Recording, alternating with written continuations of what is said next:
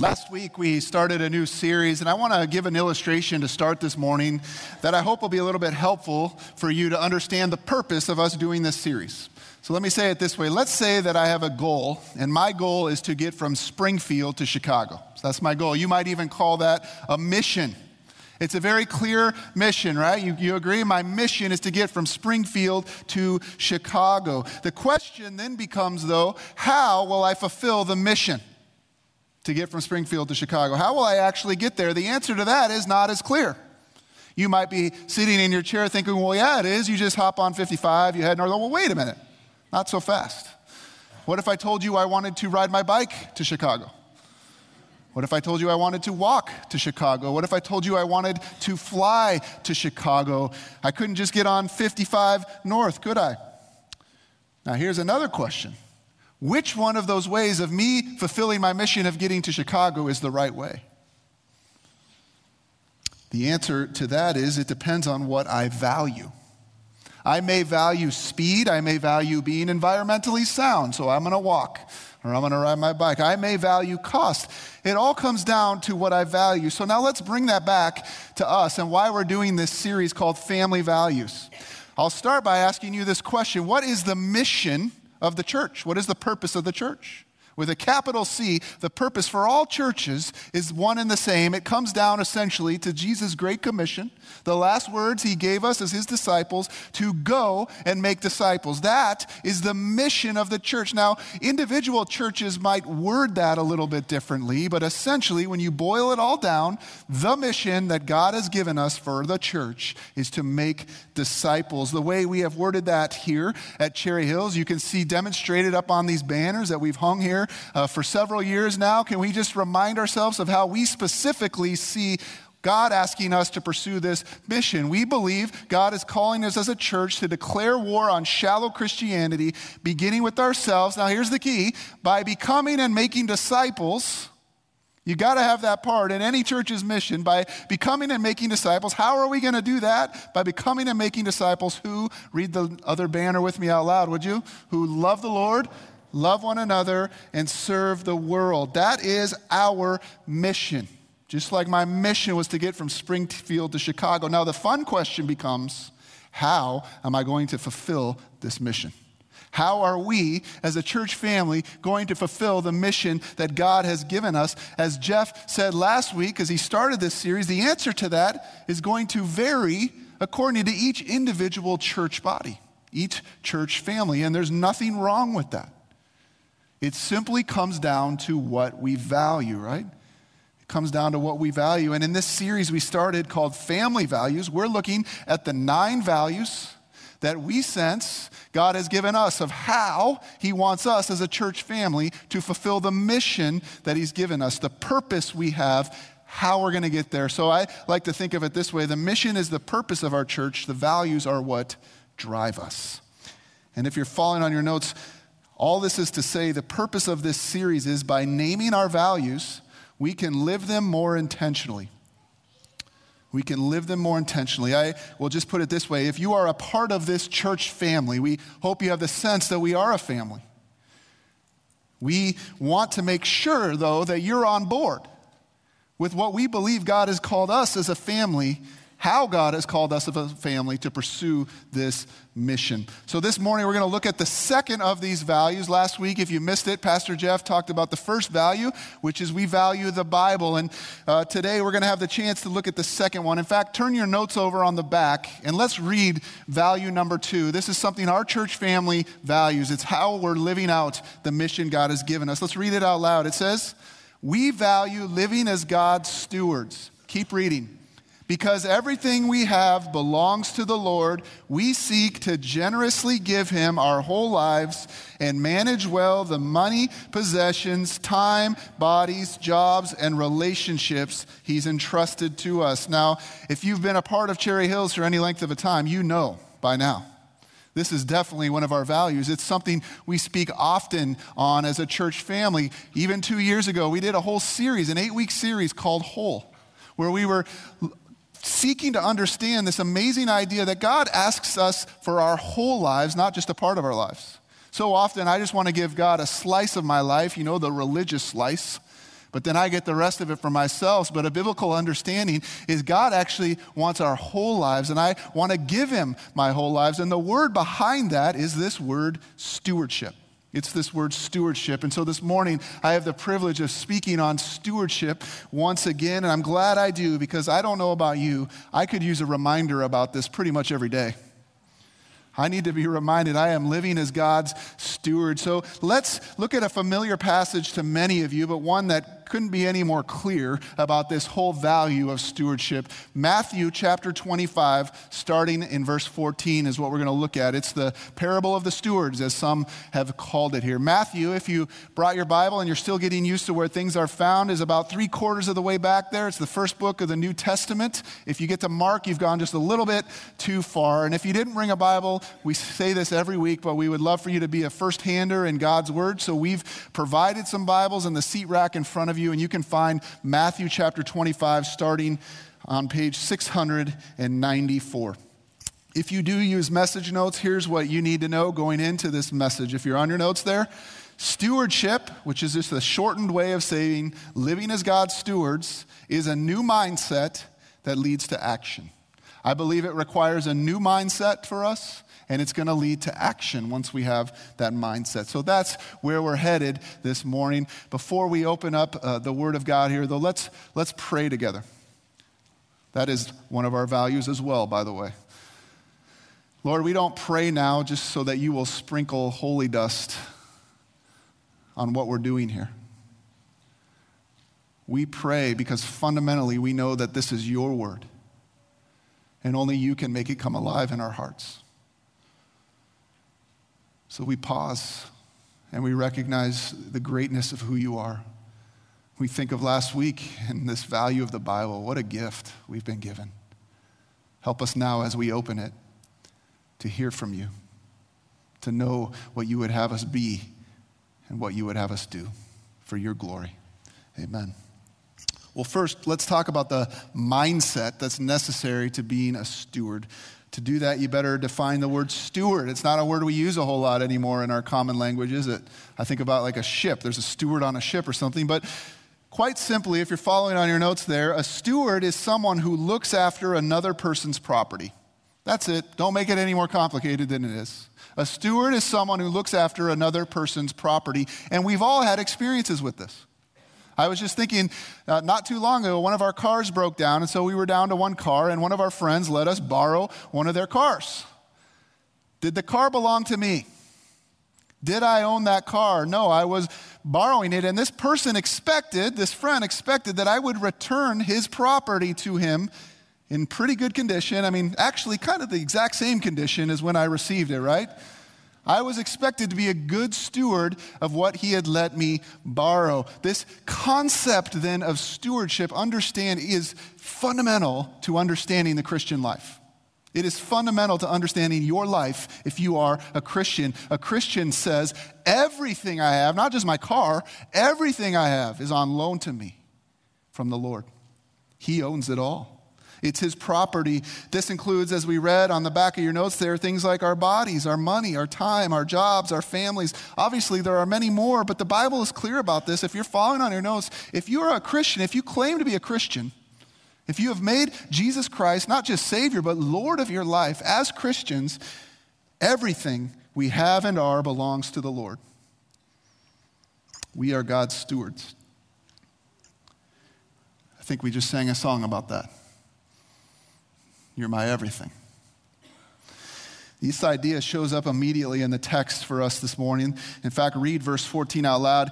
Uh, just to set a quick context here, Jesus is speaking in parables here. He's telling stories to give, to give an example, and he's talking about what the kingdom of God is like. This is the kingdom of God. And so he starts this parable by saying, let's read it. It will be like a man going on a journey who called his servants and entrusted his wealth to them. Pretty important to understand right away. I think you can get this. Who does the money belong to in this parable? The master or the servants? Try again. this is actually a pretty easy question. I'm going to get to some harder ones, right? Who does the money belong to, the master or the servant? Thank you. The master is the owner, the servant is the steward. And friends, We will never get the stewardship thing right until we first settle this issue in our minds. I believe this requires a major change in mindset for many of us because we have been born in a country where we are fed that we are self made. What's ours is ours. Our goal in life is to live, quote, the American dream, right? To have the, the perfect house, the cars we always wanted, the two and a half kids, I mean, the whole shebang, right? That's what we've been fed to pursue. Our goal is the American dream, and we are inundated every single day with this myth of more. The more I get, the happier I'll be. The more I get, if I have that product, if I have that thing, if I have that, happier, happier, happier. God says it couldn't be any less true for those who are in the kingdom of God. You know, you might be a part of the kingdom of the United States, but if you're a part of the kingdom of God, disciples of Jesus know everything I have belongs to him. Everything I am belongs completely to him and he expects me to live my life as if that were true. Paul said it this way in 1 Corinthians 4. Now it is required that those who have been given a trust must prove faithful. He has entrusted us with some pretty amazing things. And it's required that we prove ourselves faithful, and we'll never get the stewardship thing right unless we first settle this issue in our hearts, this ownership thing.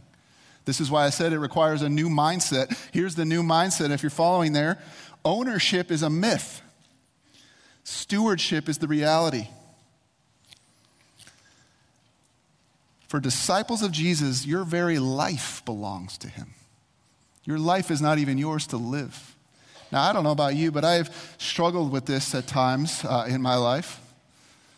It's hard for me to have this mindset all the time, right? That ownership is the myth and stewardship is the reality. In fact, it reminds me, I haven't used the Lord of the Rings illustration for a while, so I think I'm due, right? It reminds me of Lord of the Rings, which is just so full of some wonderful wisdom. But it's, uh, there, there's this kingdom called Gondor.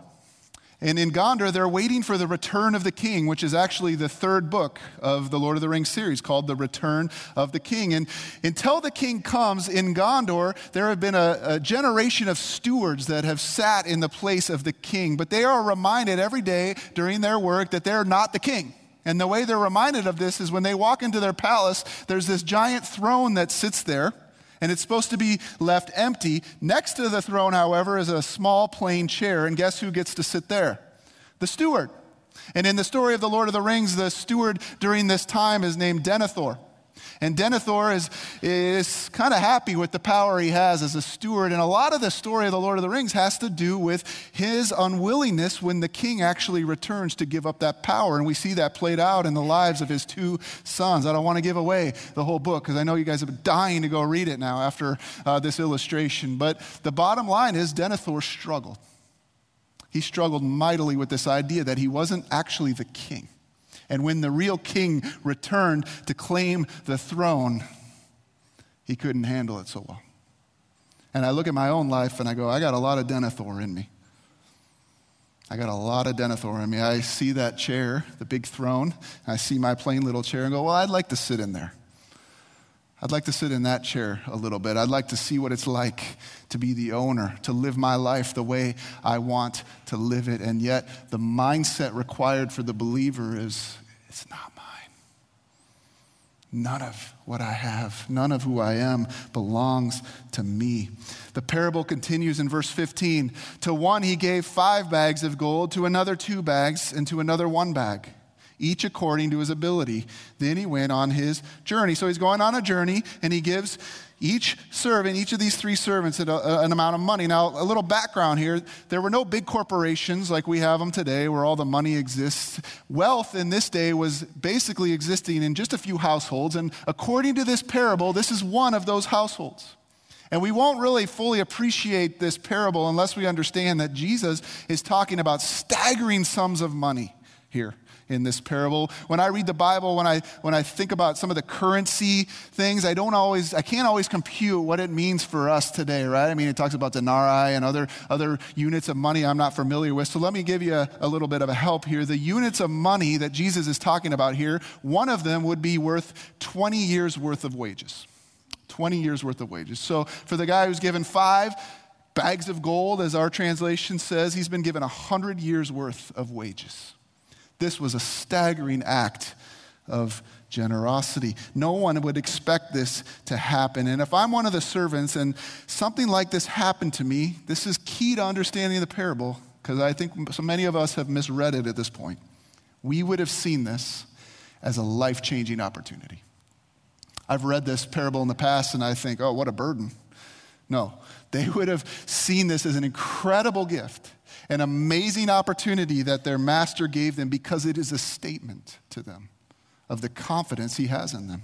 The servants would think, My master really believes in me.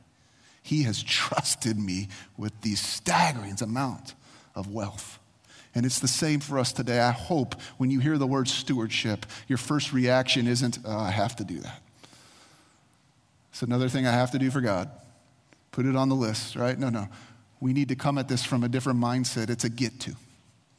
God has been incredibly generous to us as his people, and we get to be his stewards. Besides, if you're following the incredible thing is, God trusts us with his resources.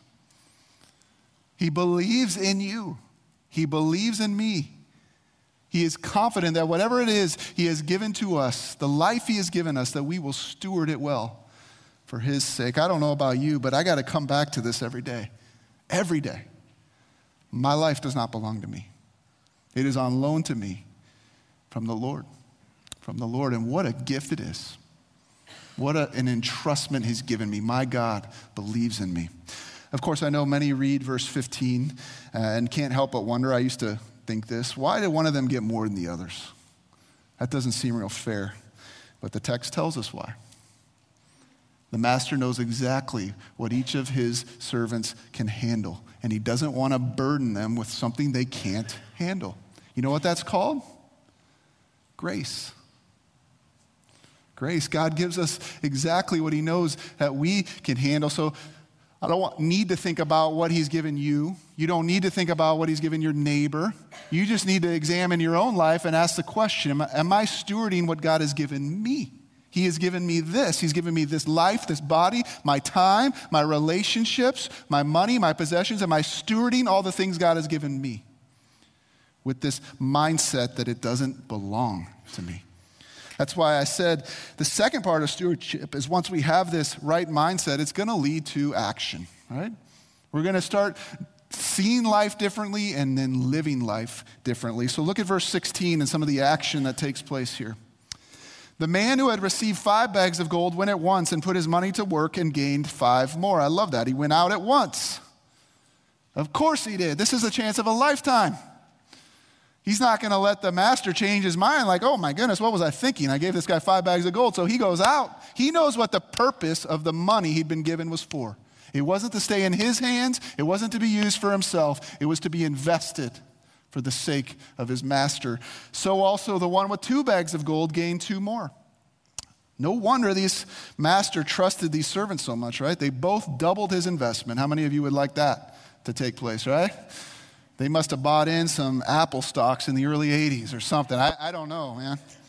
Verse 18, but the man who had received one bag went off, dug a hole in the ground, and hid his master's money. Now, we don't learn until later why the servant decided to do this. Let's just put it this way, though.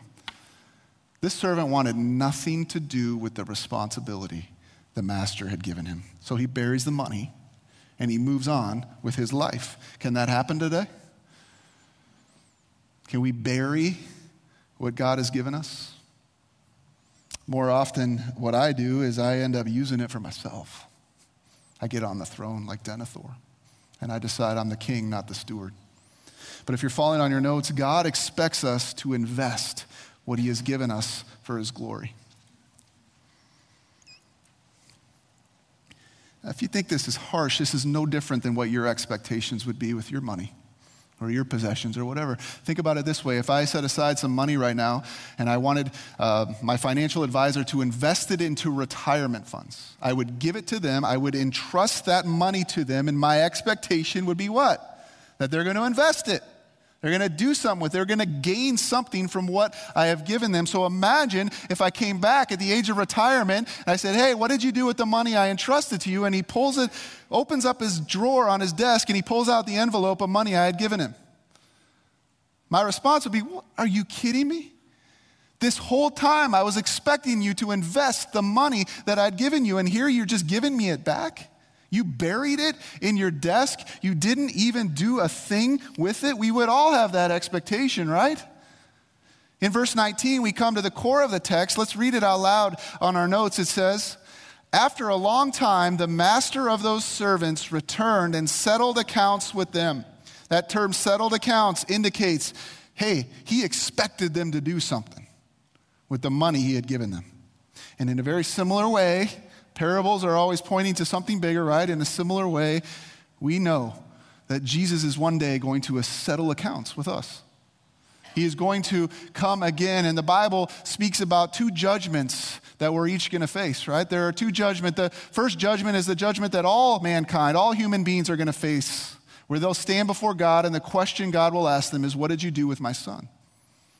What did you do with Jesus? And for those who say, well, I, I realized that I was a sinner and I needed to be saved by the, the blood that was poured out on the cross, I needed your forgiveness, then we will face a second judgment. Do you know that believers are going to face two judgments? And I think we hear this word judgment is so harsh, but it's actually a judgment of rewards. You can read about it in 2 Corinthians 5, but you know the question that Jesus is going to ask us at that judgment?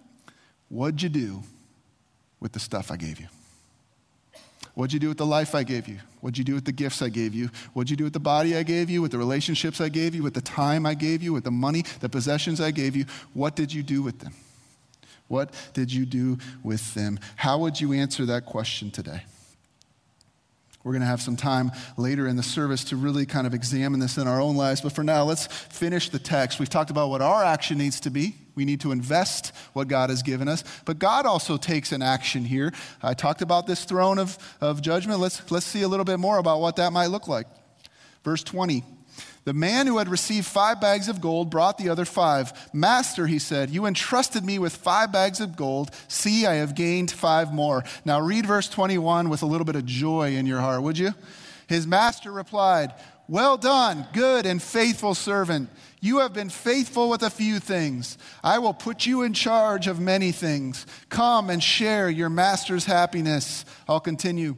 The man with two bags of gold also came. Master, he said, you entrusted me with two bags of gold. See, I have gained two more. His master replied, Well done, good and faithful servant. You have been faithful with a few things. I will put you in charge of many things. Come and share your master's happiness.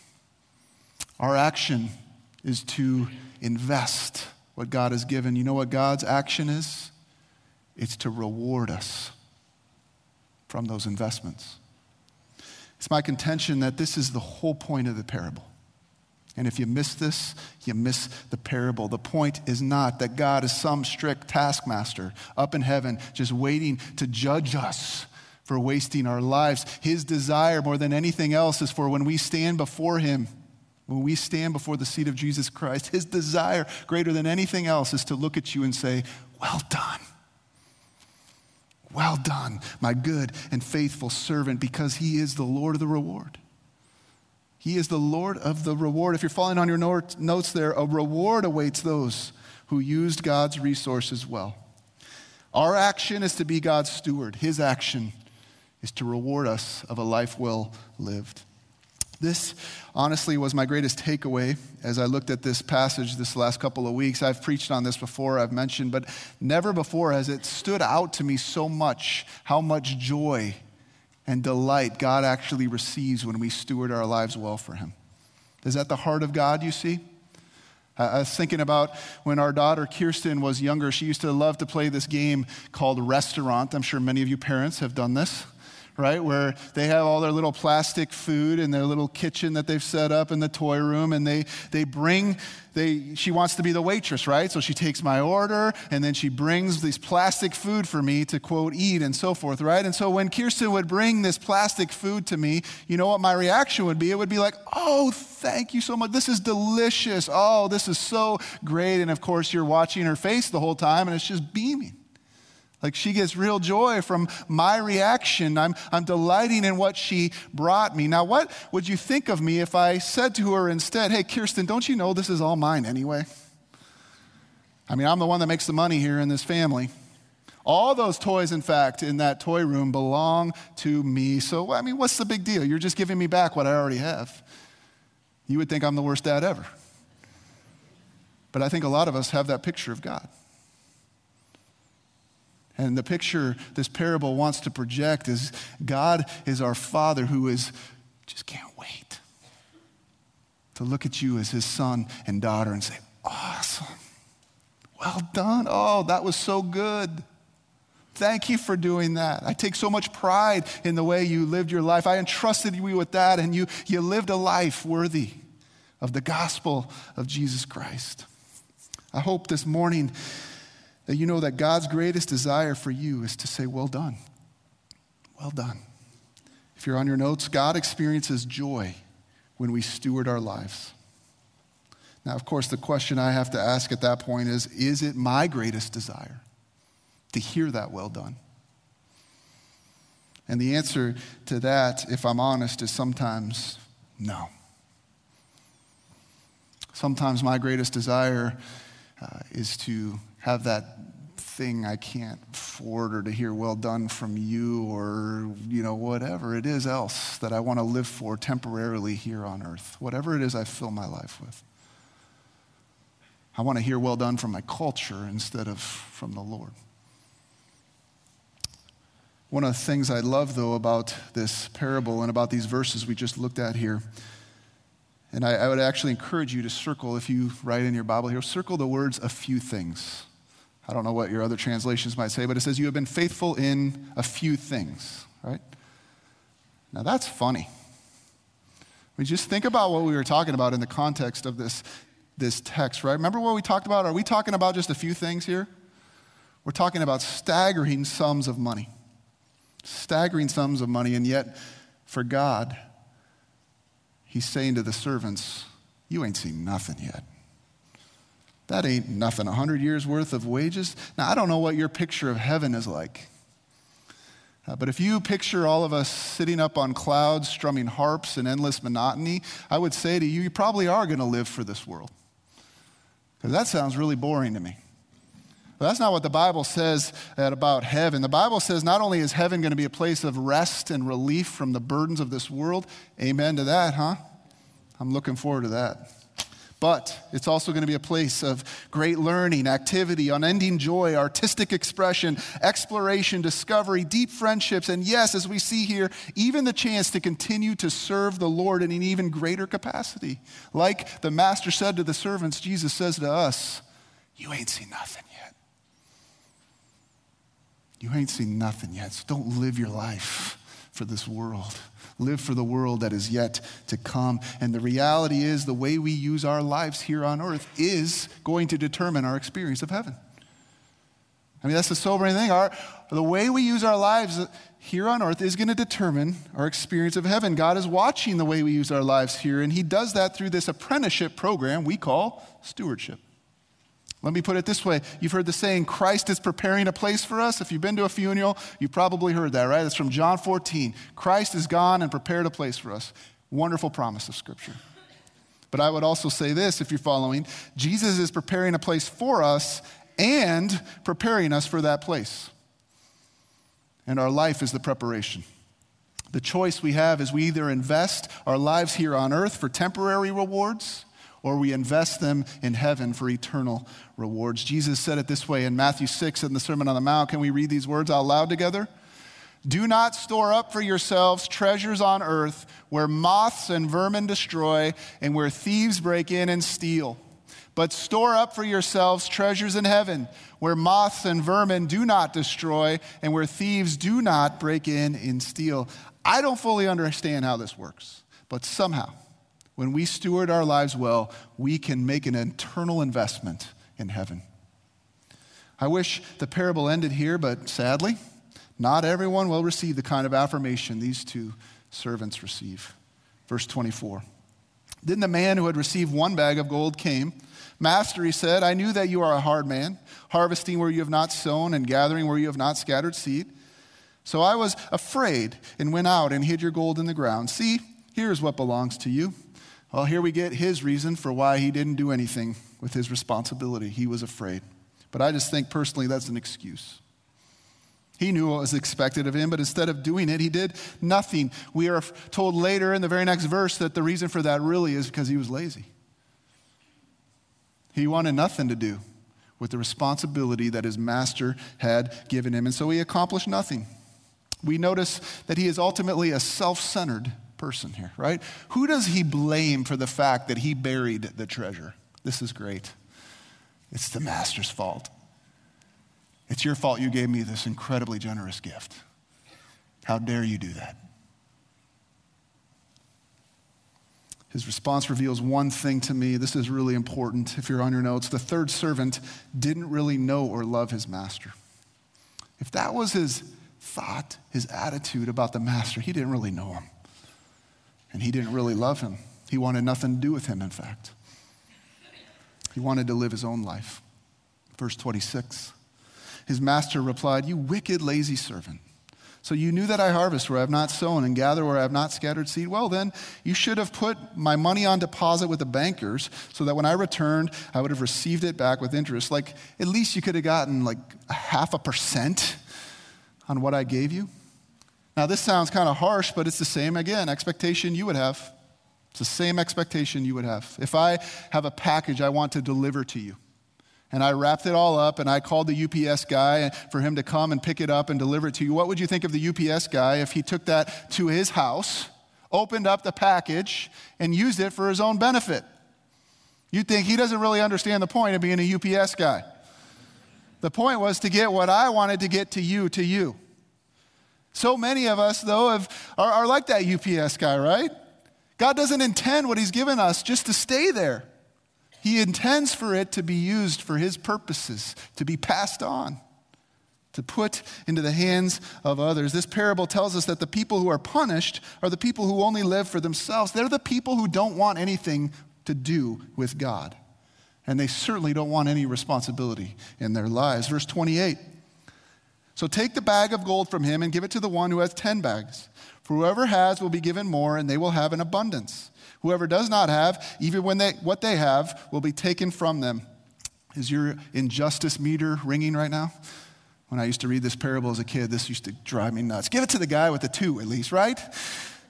Why is he giving it to the guy with 10? Well, think about it again. Bring it to your own. If a guy just doubled 100 years worth of your wages, are you going to trust him with even more? Yeah. And so he trusts him with even more here. He, he gives him more responsibility and opportunity. It's going to be the same for us.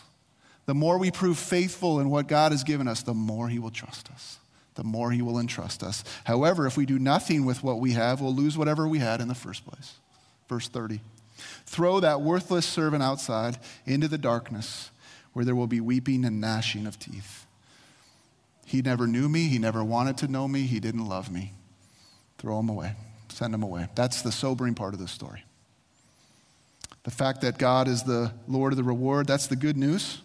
The accountability thing, that's the sobering news.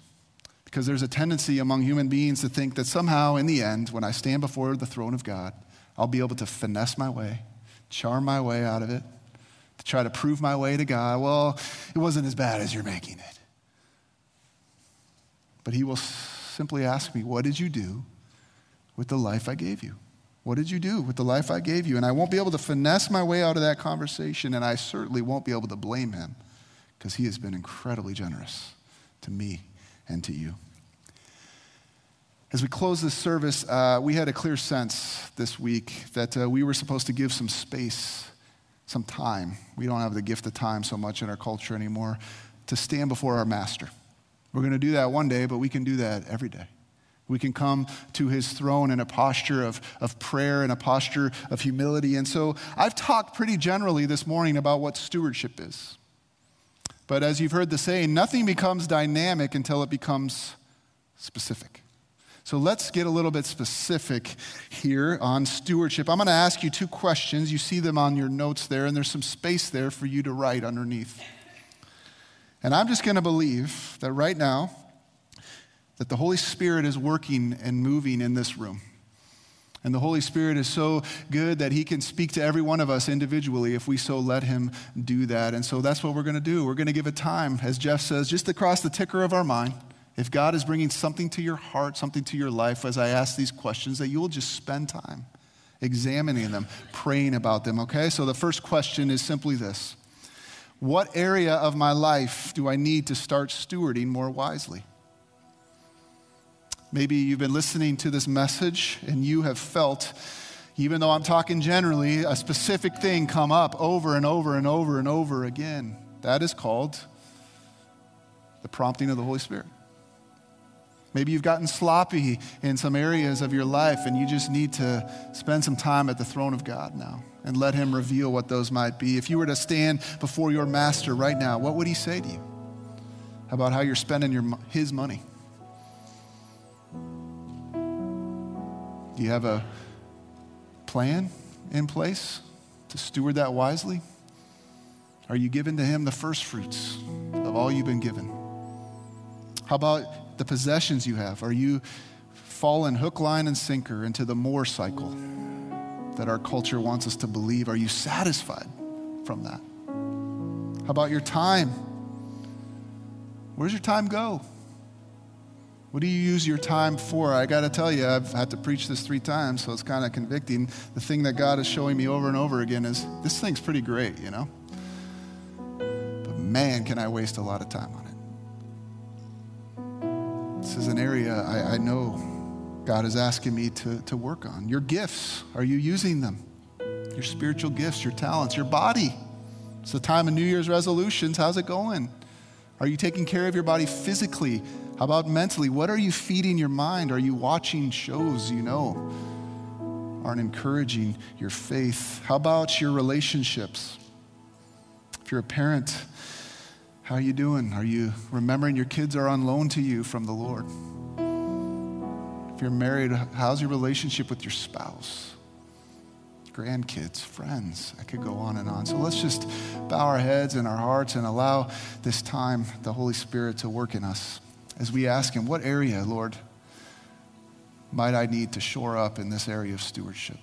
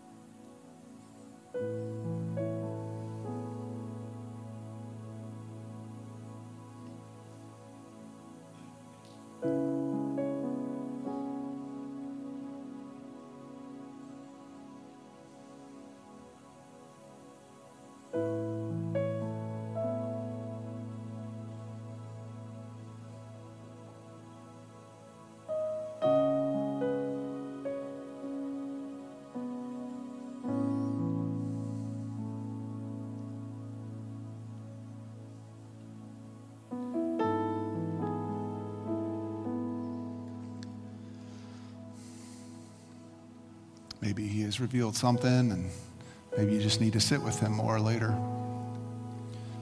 But the second question to ask there is what action do I need to take? If he has revealed an area in your life, what action do I need to take to value living as God's steward?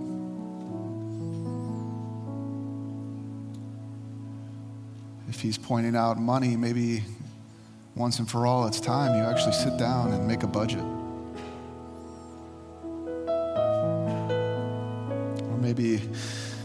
Time, you realize you've been wasting it on things. What's an action you can take? Your body,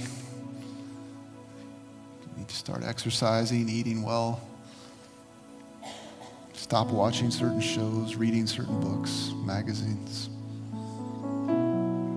About your relationships, what action can you take? Maybe you need to schedule a date night with your spouse. Maybe you need to be in, more intentional somehow with your kids individually. What about your job? Are you representing Christ in your workplace? What action? Write it down. Let him speak to you now.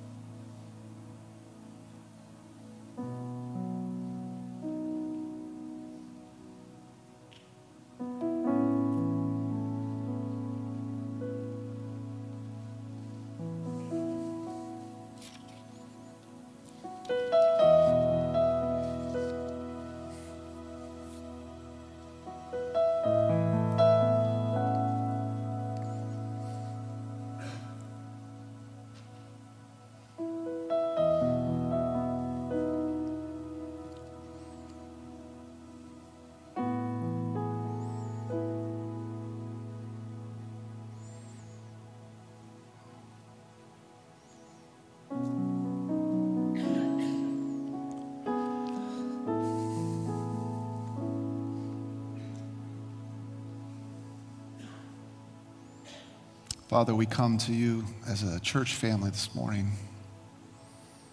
We are grateful. You have poured out abundant blessings upon us, more than we could possibly deserve. And our desire is, with this one and only life you've given us, that we could stand before your throne one day. And we could hear the words, Well done, the words you want to give us. So let us live a life worthy of the calling you've given us. You have called us to be your stewards. Amen. I want to close with an illustration that John Ortberg gave that really spoke to me. He lives in Northern California, so maybe that's why it spoke to me, because that's where I'm from. But lots of vineyards in Northern California. And he wrote this He says, Everybody gets a vineyard. When you were born, you got a vineyard. You got your body, your mind, your will, and some relationships. You got financial resources and the chance to do some good work. You got a soul. Everybody gets a vineyard, and that vineyard is your one and only shot on this planet. It's the opportunity of a lifetime. And you don't even have to care for it on your own. God will partner with you. Nonetheless, God never forces anybody to take action and care for their vineyard. The writer of this proverb says, I was walking past a vineyard and I thought of what might have been. He's speaking of a proverb. He sees that the vineyard could have been something, a thing of beauty. It could have been a source of pride, joy, and income to the owner. It could have been a blessing to everybody around it. But the vineyard, the writer observed, wasn't any of those things. It fell tragically short of what it might have been. The writer wonders why. Was there a catastrophe, a drought, a flood, a fire, some other disaster? No. It was sheer negligence on the part of the owner of the vineyard. He had no idea what he had. He was throwing away the opportunity of a lifetime. People have these fantasies, Art Wartburg writes. I want the perfect marriage. I want the perfect circle of friends. I want the perfect career and the perfect education. If I can't have that, then I won't do anything. The writer of Proverbs says we must start with reality. Work the land that is your land, your body, your life, your relationship, your work, because that vineyard is all you have. If it's ever going to be different, it won't be because the vineyard fairy comes and sprinkles fairy dust on it. It will be because you ask God to help you. It will be because you've asked Him, What's the next step you want me to take? What's the next step God wants you to take this morning, friends? Let's go this morning and live as God's stewards. If He has laid something on your heart, don't delay. Do it. Do it. If you need prayer, we'll be down front. Otherwise, God bless you. We'll look forward to seeing you next week as we continue. Take care.